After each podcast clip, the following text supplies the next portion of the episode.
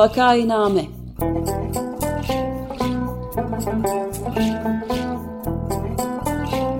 Salgın günlerinde memleket manzaraları Hazırlayan ve sunanlar Güven Güzeldere, Ömer Matra ve Özlem Teki.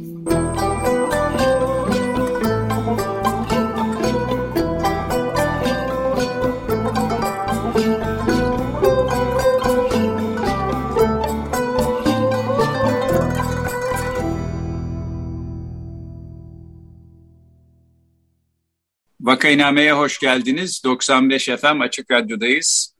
Programı Ömer Madra, Özlem Teke ve ben Güven Güzelder'i birlikte sunuyoruz. Bugün geçen hafta başladığımız bir e, tartışmaya devam edeceğiz. Konumuz konuğumuz yine e, gazeteci yazar Gökçer Tahincioğlu. Hoş geldiniz Gökçer Bey. Merhabalar. Hoş Merhabalar, hoş geldiniz. Hoş bulduk. Merhabalar.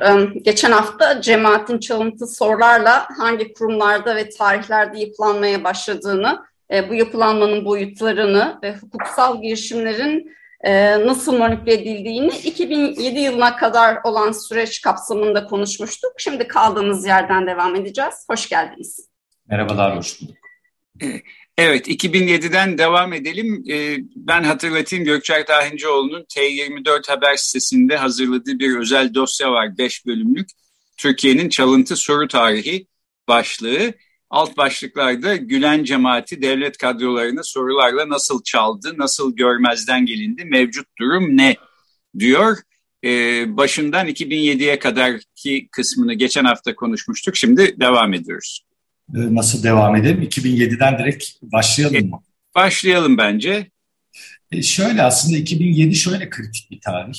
Ee, hani AKP hakkında açılan kapatma davası, Ankara'da onunla ilgili yaşanan gerilimler, pazarlıklar, e, tüm bunların üst üste biriktiği bir dönem e, ve e, işte o dönem Hakimler ve Savcılar Yüksek Kurulu bugünkü yapısında değil, daha e, seküler diyebileceğimiz, işte e, böyle CHP'ye yakın, Kemalist olarak tanımlanabilecek üyelerin ağırlıkta olduğu bir yapı var ama e, o dönemki mevzuatla da bu yapıyı tıkamak çok kolay. Yani Adalet Bakanı ya da müsteşarın katılmadığı bir toplantıdan o dönemki hakimler ve savcılar yüksek kurulu bir karar çıkartamıyor. Bunun üstünde şundan duruyorum. E, o dönem e, yargıda bizim eskiden DGM dediğimiz sonra özel yetkili e, mahkeme savcılık adını alan e, özel yetkili savcılıklara sulh ceza hakimliklerini Emniyet Genel Müdürlüğü içerisinde işte kaçakçılık, organize terörle mücadele şubesi gibi en kritik dairelere artık cemaatçi isimlerin e, doğrudan atandığı bir dönem. Yani içeride ne olduğunu çok bilmiyoruz ama AKP Cemaat İttifakı galiba e, devletin kritik kadrolarını AKP'nin de kapatma davasındaki telaşı, korunma duygusu, darbe olacak söylentileri arasında artık bütünüyle cemaati bu kadroları teslim etmiş durumda. Bu neden önemli? E, bir, e, aslında bu çalıntı soru skandalları ortaya e, çıkmadan önce o ortamı biraz anlamamız lazım. Çünkü o dönem Ergenekon operasyonlarının başladığı da dönem. Kapatma davasında Anayasa Mahkemesi kapatma istemini reddediyor. Ee, hemen akabinde Ergenekon operasyonları başlıyor ve kamuoyu bu operasyonların amacının ne olduğunu anlayana kadar yani başta işte derin devletle bir hesaplaşma mı başka bir şey mi derken işte e, tanıdığımız birbiriyle alakasız e, işte derin devletin şunun bunun yanından geçmeyecek insanların da aynı torbaya atılıp tutuklanması Türkiye genelinde telefonların izlenmesi, dinlenmesi, takip edilmesi. Ee, işte cemaatin e, başka suçlarla tanıdığımız insanları e, alakasız suçlarla yargılaması, bir hesaplaşma olmadığının yavaş yavaş ortaya çıktığı bir ortam söz konusu ve aynı dönemde cemaat artık o kadar güç sahibi ki yani Türkiye e, yargı ve emniyet üzerinden yönetilen bir ülkeye dönmüş durumda e, o kadar güç sahibi ki ilk defa e, yavaş yavaş AKP kimi noktalarda anlaşmazlığa düşmeye başlıyorlar. Ama tam da bu ortamda 2010'da bir anayasa değişikliği referandumu yapılması tasarlanıyor. İşte bugün yetmez ama evetler şunlar bunlar çok tartışılıyor. Biraz da bağlamından kopartılarak. Bu anayasa değişikliği şu açıdan e, önemli yine. E, cemaatin soru çalma meselesindeki artık pervasızlık boyutunu alan rahatlaması da e, bütünüyle sisteme hakim olmasıyla ilgili. En kritik noktalara hakim olmasıyla ilgili. E, 2010'da şu oluyor, Anayasa Mahkemesi'nin, Hakimler Savcılar Yüksek Kurulu, Yargıtay'ın, Danıştay'ın yapısı bütünüyle değişiyor. Şimdi eski yapı iyi miydi? Elbette değildi ama öyle bir ortam ki işte Ergenekon operasyonlarındaki usulsüzlükler e, nedeniyle o dönem şimdi firari olan savcı Zekeriya Öz defalarca şikayet ediliyor. E, önünde e, onlarca dosya birikmiş, insanlar cezaevinde ölüyorlar. Hakimler Savcılar Yüksek Kurulu bununla ilgili bir basit müfettiş incelemesi kararı bile verdi. Çünkü Adalet Bakanı ve Müsteşarı o dönem bu soruşturmayı tıkıyor eski halinde bile. Ee, ya da e, tersi bir şey söz konusu olduğunda, ola ki bir Ergenekon operasyonunda tahliye kararı veren bir hakim e, hemen görev yeri değişiyor, hakkında kasetler çıkıyor, bir şeyler oluyor. E, o hakimi bir daha orada göremiyorsunuz. E, başka birisi onun yerini alıyor. 2010'dan sonra artık hakimler savcılar kurulu e, adını o yapının alması, Ankara Adliyesi'nin, İstanbul Adliyesi'nin, Türkiye'nin en önemli iki adliyesinin e, en kritik noktalarını bütünüyle cemaatçi hakim savcıların e, hakim olması, e, yüksek yargıda söz sahibi olmaları, Anayasa Mahkemesi'nin yapısının değişmesi e, artık ellerini iyice rahatlatmış durumda. Tam o dönemde e, ilk soru skandalları aslında patlıyor ve istemeden patlıyor. Yani e, işte binlerce, milyonlarca insanın girdiği işte KPSS sınavında e, sorulardaki e, ve yanıtlardaki kodlamalar sosyal medyadan bir biçimde yansıyınca aslında e, bu soruların çalınmış olabileceği gündeme geliyor ve cemaat ilk defa orada e, açık veriyor. E, yani geçmiş yıllarda da elbette soruların çalındığına yönelik ifadeler şunlar bunlar var ama suçüstü hali yok. E, şimdi o konu aslında medyanın büyük e, iteklemesiyle ve o dönem e, henüz e, sistemin içerisinde bulunan bazı hakim ve savcıların cemaate çok uzak yapıda olması nedeniyle hala sistemin içinde kalabilmiş. Onlar sayesinde bu soruşturmalarda biraz yol alınıyor ve alakasız taşradan e, bir genç adamın bu soruları paylaştığı ortaya çıkıyor. O Turgut Özal Üniversitesi'ndeki birisinden aldığını söylüyor. O ifadesi alınınca bu soruların bilgisayarına başka bir yerden geldiğini, en son ÖSYM'ye kadar gidiyor iş ve oranın sisteminden bu soruların sızdırıldığı e, ortaya çıkıyor. Şimdi aslında çok net hemen açığa çıkartılabilecek, sorumluların belirlenebileceği bir e, skandal söz konusu. E, ama öyle olmuyor. Sınav iptal oluyor, sınav yenileniyor ama soruşturma durmaksızın savsaklanıyor. Yani e, baskın yapılacak, baskın yapılmıyor. Sonradan öğreniyoruz ki soru kitapçıkları araştırılacakken bir biçimde savcılık kararıyla imha edildi. Ee, yani bütün bunlar yıllara yayılıyor. Şimdi tek tek izini sürdüğümüzde belki bir sürü program yapmamız gerekir. Ee, sadece mesela o, o sınavla ilgili söyleyeyim. Yani o kadar yıllara yayılıyor. 2-3 tane gariban diyebileceğim insan tutuklanıyor, bırakılıyor ve başkasına bir şey yapılmıyor ki. En sonunda 15 Temmuz darbe girişiminden sonra o dönemin savcısı büyük bir mal varlığı edildi. Bu soruşturmayı savsakladı. Firar etmesiyle birlikte ortaya çıkıyor. Hala da firar o dönem e, bu dosyayı e, soruşturan savcı. Yani o soruşturmada burada da belki hükümetin etkisine bakmak lazım. O savcı ortadan kaybolduktan sonra başkasına bile o soruşturma 3-4 defa el değiştiriyor ve nihayet e, bir savcı geliyor bilirkişi raporuyla davayı açtırıyor. Bu sorular çalınmıştır. Ee, tekrar ama o tarihe dönmek lazım. O 2010-11 döneminden sonra sistematik olarak artık bir güven de kalmadığı için özellikle sosyal medyanın desteğiyle hemen her sınavdan sonra bu usulsüzlük iddiaları ortaya çıkıyor. Yani hakim savcılarla avukatlıktan hakim savcılar geçiş sınavlarında e, mesela karı koca avukatların e, ortak eşit sayıda soru yapmalı e, ve neredeyse full yapmalı. İşte birbirini tanıyan insanların bir biçimde eksiksiz doğru yanıtlamaları. E, bunların hepsi ortaya çıkıyor. Sınavlar iptal ediliyor. Bu sefer polis sınavı bir şey çıkıyor. İki, bu arada hani yenilenen sınavlarda o önceki sınavda başarılı olanların çok büyük bir bölüm ya sınava girmiyorlar ya çok başarısız oluyorlar. E, çünkü hani cemaat de bir kere yakalandıktan sonra bir kez daha yakalanmak istemiyor ama 15 Temmuz'a gelene kadar şu tablo bize bizim önümüze biraz net biçimde çıkıyor. Yargıyı ve polisi ele geçirmiş olan bir cemaat yapısı var. Bu cemaat e, sınavlarda usulsüzlük yapıyor, soruları bir biçimde önceden sızdırmayı başarıyor bir yöntemle. E, ve hakimler, savcılar, emniyet, polis neyse e, yetkili makamlar da bunu soruşturmuyorlar. 15 Temmuz'a kadar biz böyle bir yapıda geliyoruz.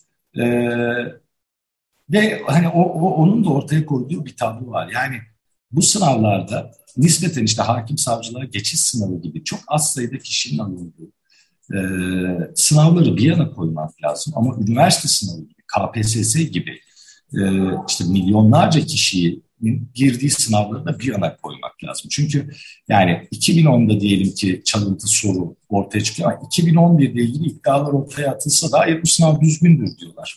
O dönemki hükümetin açıklamaları da önemli. Bunlar diyor kumpas kuruluyor, karalamaya çalışılıyor. Bunlar hizmet hareketi. İşte bunlar zaten eğitimde çok iyi vesaire vesaire. Hükümet bir duvar gibi de e, o iddiaların karşısında duruyor. En üst düzeyde duruyor. Ne zamana kadar? Önce 17-25 Aralık 2013 tarihine kadar. E, zaten o dönem AKP hükümeti cemaat deyikleri atmış durumda ve dershaneleri cemaat için en kritik olan kurumları kapatma kararı almış ve tamamen gemileri yakmış durumda. Artık iktidar ortakları birbirine girmiş. E, hemen ardından cemaat yargısı AKP'ye operasyon çekmiş. E, arda arda artık hani Cumhurbaşkanı o dönemin Başbakanı Tayyip Erdoğan ailesine varana kadar bir gözaltı kararı çıkartmış. Artık hani ortalık yangın yeriyken bu sınav soruları üzerinde başta çok durulmuyor. Ama 15 Temmuz'a geldiğimizde 2016'ya artık hani bütün o dalgalanma durulduktan sonra bir de buraya bakalım e, hali ortaya çıkıyor ve oraya bakıldığında da e, hani e, ilk programda konuşmuştuk.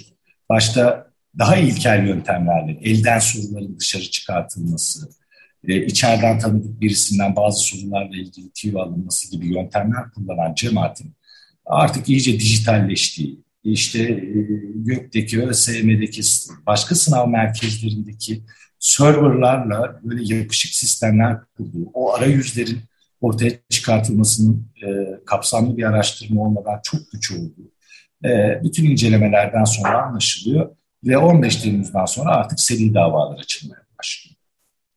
Şimdi ben e, bir şey söyleyeyim. Bu program için bir takım okumalar yaparken TRT Haber diye bir e, siteye rastladım. Orada birkaç ay önce bir program yapılmış, bir e, yazı yazılmış. Deniyor ki kaçakçılık ve organize suçlarla mücadele daire başkanlığı 2005 ile 2013 yılları arasında sınav sorularını çalan FETÖ mensuplarının röntgenini çekti ve bu çalma karnesinin korkunç boyutlarda olduğu anlaşıldı diyor. İşte 8 farklı kategoride 12 sınavda soru çalınmış. Sınav soruları çaldığı tespit edilen örgüt mensubu sayısı 17.894'müş filan. Fakat tabii şu soru hiç sorulmuyor. Yani e, burada bir sorumlu yok mu? Sonuçta e, uçan kuştan haberi olduğunu iddia eden bir İçişleri Bakanı'na sahip olan bir ülkenin vatandaşlarıyız e, yıllar boyunca ki 2005'ten öncesine de gittiğini biliyoruz. Geçen hafta siz söylediğiniz yaklaşık yarım milyon insan e, mağdur olmuş durumda. E, nasıl oluyor da bunlardan hiç kimsenin haberi olmuyor sorusunu bu TRT Haber sitesi gündeme getirmemiş. Ama e, bu soru herhalde insanın aklına ilk gelen sorudur. E, öyle, olması gerekmez mi? E, öyle olması gerekir ama burası bir sorumsuzluklar ülkesi zaten. Yani hiçbir e, olayın bir sorumlusu yok. Şimdi zaten dünyanın dünyadaki bütün hukuk sistemlerine baktığımızda işte 17-25 Aralık'ı biz milat ilan ettik. Ee, işte halkımız da bizi affetsin, biz kandırıldık, bunlar alnı secdeye varan insanlardı. Biz o yüzden yanıldık. Ee, önemli olan 17-25 Aralık'tan sonrası diyerek milat ilan edilen ve kendini sorumsuz kılınan bir hukuk sistemi görülemez herhalde. Yani 15 Temmuz'dan sonra kurulan o hal komisyonuna bakıyoruz. Bir biçimde bankasıya para yatırmış, bir biçimde birisine selam vermiş insanları e, mesleklerinden ihraç ederken e, asla bir siyasi sorumlu bulunamıyor. Yani bu insanlar en kritik noktaları nasıl ele geçirdiler, bütün bu usulsüzlükleri nasıl yaptılar bunun bir sorumlusu yok. Onun için e, çok haklı bir soru. Bence en başa konulması gereken bir soru. Ama galiba bu soruyu yanıtlarken bugüne dönmek lazım. İşte çok taze bir skandal var önümüzde, TÜKVA. Ee, işte Türkiye Gençlik Vakfı, ee, işte AKP'nin tam da 2013'te 17-25 Aralık e, öncesinde cemaatin eğitim alanındaki o hegemonyasından rahatsız olduğu için TÜRGEV'le beraber kurduğu bir vakıf. Yani ortaokul, liselerde, üniversitelerde faaliyet gösteriyor. Ee, bütün bakanlıklarla protokolleri var. Ee, Türkiye'nin en önemli holdingleri sponsoru bu vakfın. Ve sadece e, işte 8 yılda devasa bir büyüme, 81 ilde, e, bütün ilçelerde neredeyse şube kurulmuş. Cemaatten boşalan e, binalar yetmemiş, kamu binaları tahsis edilmiş. Öğrenci yurdunun olmadığı yerlerde devletin TÜKVA yurtları açılmış. Ve buralardan referansla e, ortaya atılan iddialardan görüyoruz ki devlete önemli birimlerine insan yerleştiriliyor. Bence en kritik şey bu. E, o sınavların üstüne hakkaniyetle gidilmemesinin sebebi de bu. Çünkü e, ben yazı dizisine başlarken en başında geçen programda da konuşmuştum. E, bir cemaat mensubuyla avukatı aracılığıyla söyleşi yaptığımda bunu Darül Harp olarak nitelendirilmişti ve bu kadroların e, işte Müslüman, muhafazakar, İslamcı çevrelerce kullanılması gerektiğini, onların hakkı olduğunu ve bu nedenle e, yöntemlerin meşru olduğunu iletmişti bir pişmanlık gösterdiler. Bana kalırsa aynı anlayış e, o dönem sınav sorularında hani kim usulsüzlükler varsa da biraz yüzünü diğer tarafa çevirme. Bu kadrolaşmaya, şuna bunu buna hoş bakma. Özellikle işte Anadolu, yani dün mesela bazı sosyal medyada tweetler vardı iktidara çok yakın e, bazı İslamcı çevrelerin önde gelenlerinin. İşte ben e, vatanının milletini bilmeyen yurt dışında okumuş bir genç yerine bir Anadolu gencinin, Türkmeni bir gencin şu kadroya girmesini tercih ederim diye hala söylüyorlar. Yani mesele tercih nedeni değil. Mesele haklılık nedeni, hakkaniyet nedeni, liyakat, ehliyet hakkı olmak nedeni dediğinizde galiba çok bir anlam ifade etmiyor. Bana kalırsa e, bu anlayış devam ettiği sürece de o dönemin işte binlerce insanın e, kaderini etkileyen, yaşamını etkileyen soru çalınması skandallarının siyasi sorumlusunu ya da bürokrasideki sorumlusunu hani yıllar sonra mesela bakıyoruz o dönemin ÖSYM Başkanı e, hakkında dava açılmış işte tutuklanmış. Ama 6-7 yıl sonra sonra 6 ay sonra bakıyoruz ev hapsine çıkmış. E, hiçbir şey olmuş gibi. E, ya da bakıyorsunuz hani diyoruz ki e, bir de şunun da altını çizelim. E, şu anda dava konusu yapılan, yani onlarca dava var. Ama dava konusu yapılan sınavlar ağırlıklı olarak 2002'den itibaren ele alınan sınavlar çok ağırlıklı bölümü hatta 2005'ten sonra da ele alınan sınavlar. Yani dijitalleşmeyle yakından ilgili biz öncesinde de ilişkin bir kanıt bulamıyoruz. Ne olduğunu da çok bilmiyoruz. Verilen ifadeler var. Soru çalındı iddiaları var ama artık bunları ortaya çıkartmak mümkün değil. Doğal olarak tam mağdur sayısını bilmekle, suçlu sayısını bilmekle, hakkı olmayan yerde yıllardır maaş alanları bilmek de mümkün Ee, ama bu kadar bir ülkenin kaderini etkileyen büyük bir skandalın sorumluları olması gerekir. Bakıyorsunuz bunları bulmak mümkün olmadığı için işte sonuç aldığını düşündüğümüz 10 kişi bir davada, 20 kişi bir davada, 15 kişi bir davada yargılanıyor. Ee, ve maalesef e, bence trajik tarafı şu ki kamudan ihraç edilen e, insanlar da e, kendilerini bu davalarla eş görüyorlar bir biçimde ve bunları savunmak zorunda hissediyorlar. Oysa ki hiçbir ilgisi yok. E, çünkü e, o hal kararnamelerinde soru çaldığı için e, ihraç edilenin sayısı yani bir elin parmaklarını geçmez. Onlar da yargılanan insanlar. Bunların maalesef sadece siyasi sorumlu açısından değil, bürokrasideki sorumluluk açısından, bunların soruşturulmaması açısından değil, e, hakkı olmayan, makamları işgal eden, başkasının hakkını yiyerek oraya gelen insanları da tespit etmek mümkün olmadığından yanlarına kar kalmış gibi. Peki şimdi ben çok e, güncel olarak şunu da sormak isterdim. TÜGVA boyutları da e, bu iki programdır konuştuğumuz sizin de yazdığınız ayrıntılı olarak dosyasını yazdığınız sınav soruları çalınması kadar büyük boyutlu olmayabilir ama bu da bütün e, ülkenin tabir caizse kılcal damarlarına kadar yayılmış bir başka yerleşme operasyonu gibi gözüküyor. Bunun e, nasıl gelişeceğini düşünüyorsunuz? Bunun da e, bir dönem sonra yani nasıl ki cemaat kendini çok dokunulmaz, e, bütün yaptıklarını da çok kutsal görüyordu. Bunun da bir dönem sonra mesele yapılacağını, yap, yapılabileceğini ama açıkçası bu anlayışlarla çok da sonuç alınamayacağını düşünüyorum. Türkiye'nin e, bu konularda yani eğitim ve devlette kadrolaşma konularında çok yapısal bir dönüşüm yaşamadıkça iktidarların e, uzantısı olan vakıflar, dernekler, o iktidarın ortağı olan cemaatler, tarikatlar bir biçimde bu kadroları bölüşmeye devam edecek.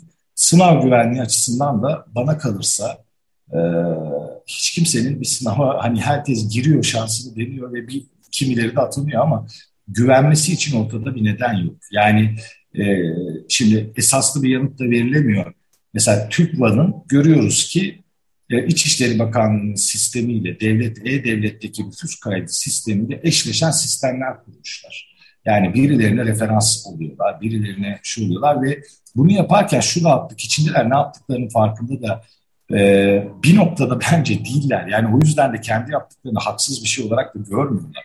Ya kendilerini gerçekten devlet, kendilerini bu devletin sahibi, kendilerini gerçekten en doğruyu yapacak olan insanlar olarak sığıyorlar ve e, cemaat de tam bu kafadaydı. Onun için e, anımsayalım yani cemaate hizmet hareketi demeyelim. Ergenekoncu olarak fişlendiği bir dönem yaşadık biz. Yani hizmet demek zorundaydınız. Şimdi de yerli ve milli vakıflar demek zorundasınız. Siz bunlara karşı çıktığınızda gene vatan haini oluyorsunuz. E, ama ben maalesef e, muhalefetin şimdi itiraz ettiği şeylere rağmen Türkiye'deki bu liyakat ve e, kamudaki istihdam sistemi e, sağlıklı oturmadığı için yani buna şunu da ekleyebiliriz. Yani herhangi bir kritik devlet kadrosunda Alevi, Kürt, Ermeni göremezsiniz, görmüyorsunuz en kritik noktada. Yani şimdi bu anlayışlar sürdüğü müddetçe zaten bir sisteme oturtmak mümkün değil. Yani bu hani devlet kutsaldır ve o ne yaptığını bilir anlayışı bence bizi bu noktalara getirmiş durumda. Herkes kendini devletin sahibi zannediyor. Ee, onun için e, bence Türk skandalı hiçbir şeyin değişmediğinin e, bir resmi ve bence de buzdağının görünen kısmı. Yani onlarca cemaat vakıf hala devletin içerisinde kadro kapma savaşında. Ee, sınav soruları konusunda ortaya çıkan bir şey yok ama son yıllarda ama kadrolaşma konusunda ortaya çıkan binlerce evrak var. E, bazıları nasıl kullandığına yönelik. E, bütün bunlar da ileride mesele olacaktır ama hani mesele yapanlar kendileri e, yapısal bir dönüşüm sağlayabilecek mi? Kritik nokta o bana kalırsa.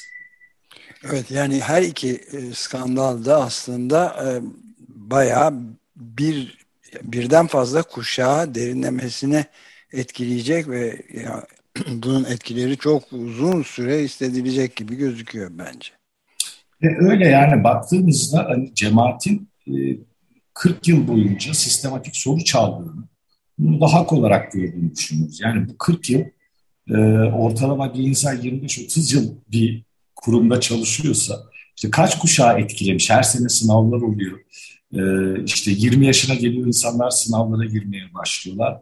E, yani çok uzun etkileri olacak bir şey. Onun için hakikaten böyle hayal gibi ama el birliğiyle bir yapısal dönüşümü sağlamadıkça maalesef e, burada biz e, tıpkı cemaatle ilgili soru skandalında olduğu gibi olduğumuz noktada tartışmayı sürdürüp e, belki bir 40-50 kişiyi yargılayıp e, onları cezalandırarak yola devam ediyoruz. E, onların boşalttığı yere işte başka vakıflar, dernekler, iktidar onlardan öğrendiği e, prensipleri çok güzel uyguluyor. Onlar geliyorlar. Ee, başka kuşaklarda maalesef bunun mağdur olmaya devam ediyor. Şimdi biz geçen haftaki programı yaptığımızda bu TÜGVAS skandalı henüz patlamamıştı. O programdan bu programa kadar yeni bir e, skandal daha kucağımıza gelmiş oldu. Sizin de yeni yazdığınız 10 soruda TÜGVA e, yazısının son sorusu iddialarla ilgili soruşturma açıldı mı? Cevabınız da hayır. E, evet. Şimdi yani bütün bu dediklerinizde tabii çok uyuşuyor fakat istisnai durumlar olabiliyor. Ee, sizin çalıntı sorular tarihi dosyanızın son bölümü e, Cumhurbaşkanı Tayyip Erdoğan'ın sözlerinden bir alıntıyla bitiyor. Orada diyor ki Erdoğan bu hain örgütün gerçek yüzünü çok daha önceden ortaya dökememiş olmanın üzüntüsü içerisindeyim. Bundan dolayı hem Rabbimize hem de milletimize verecek hesabımız olduğunu biliyorum. Rabbim de milletim de bizi affetsin.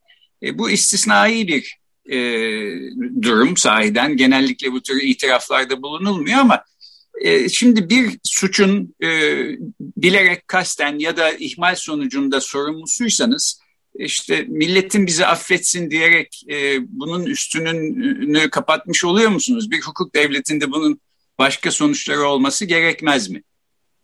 Ee, bir hukuk devletinde bunun başka sonuçları olması gerekir.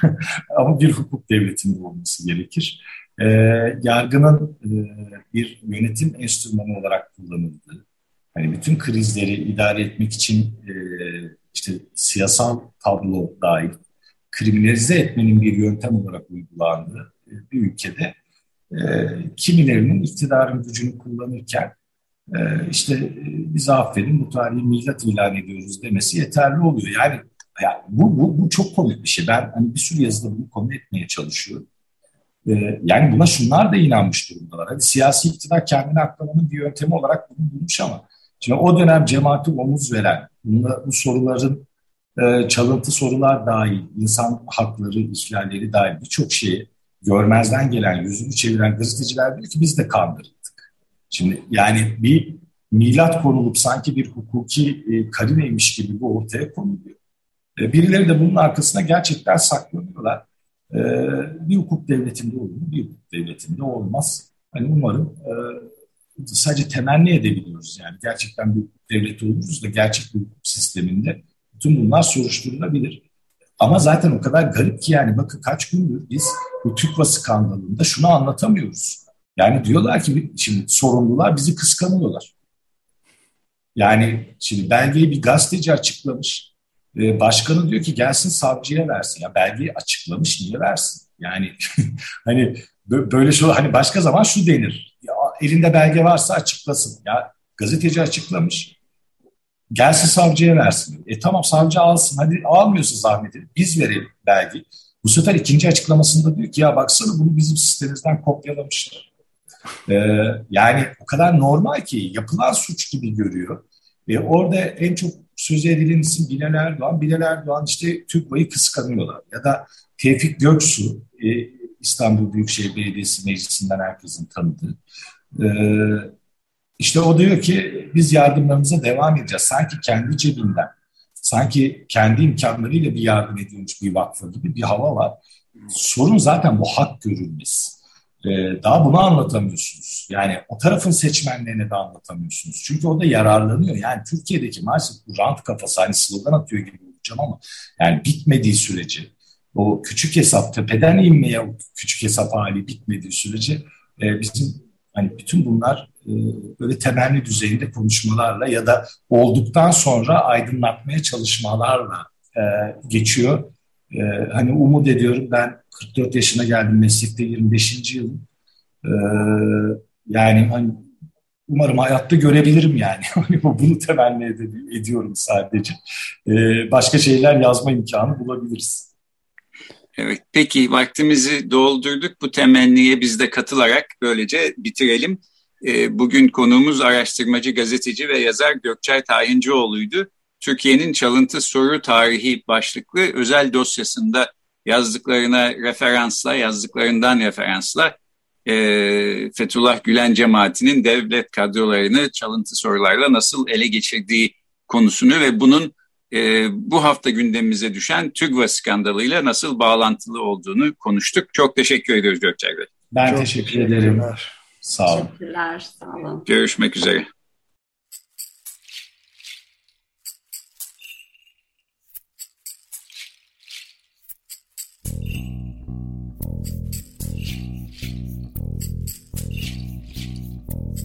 Vakainame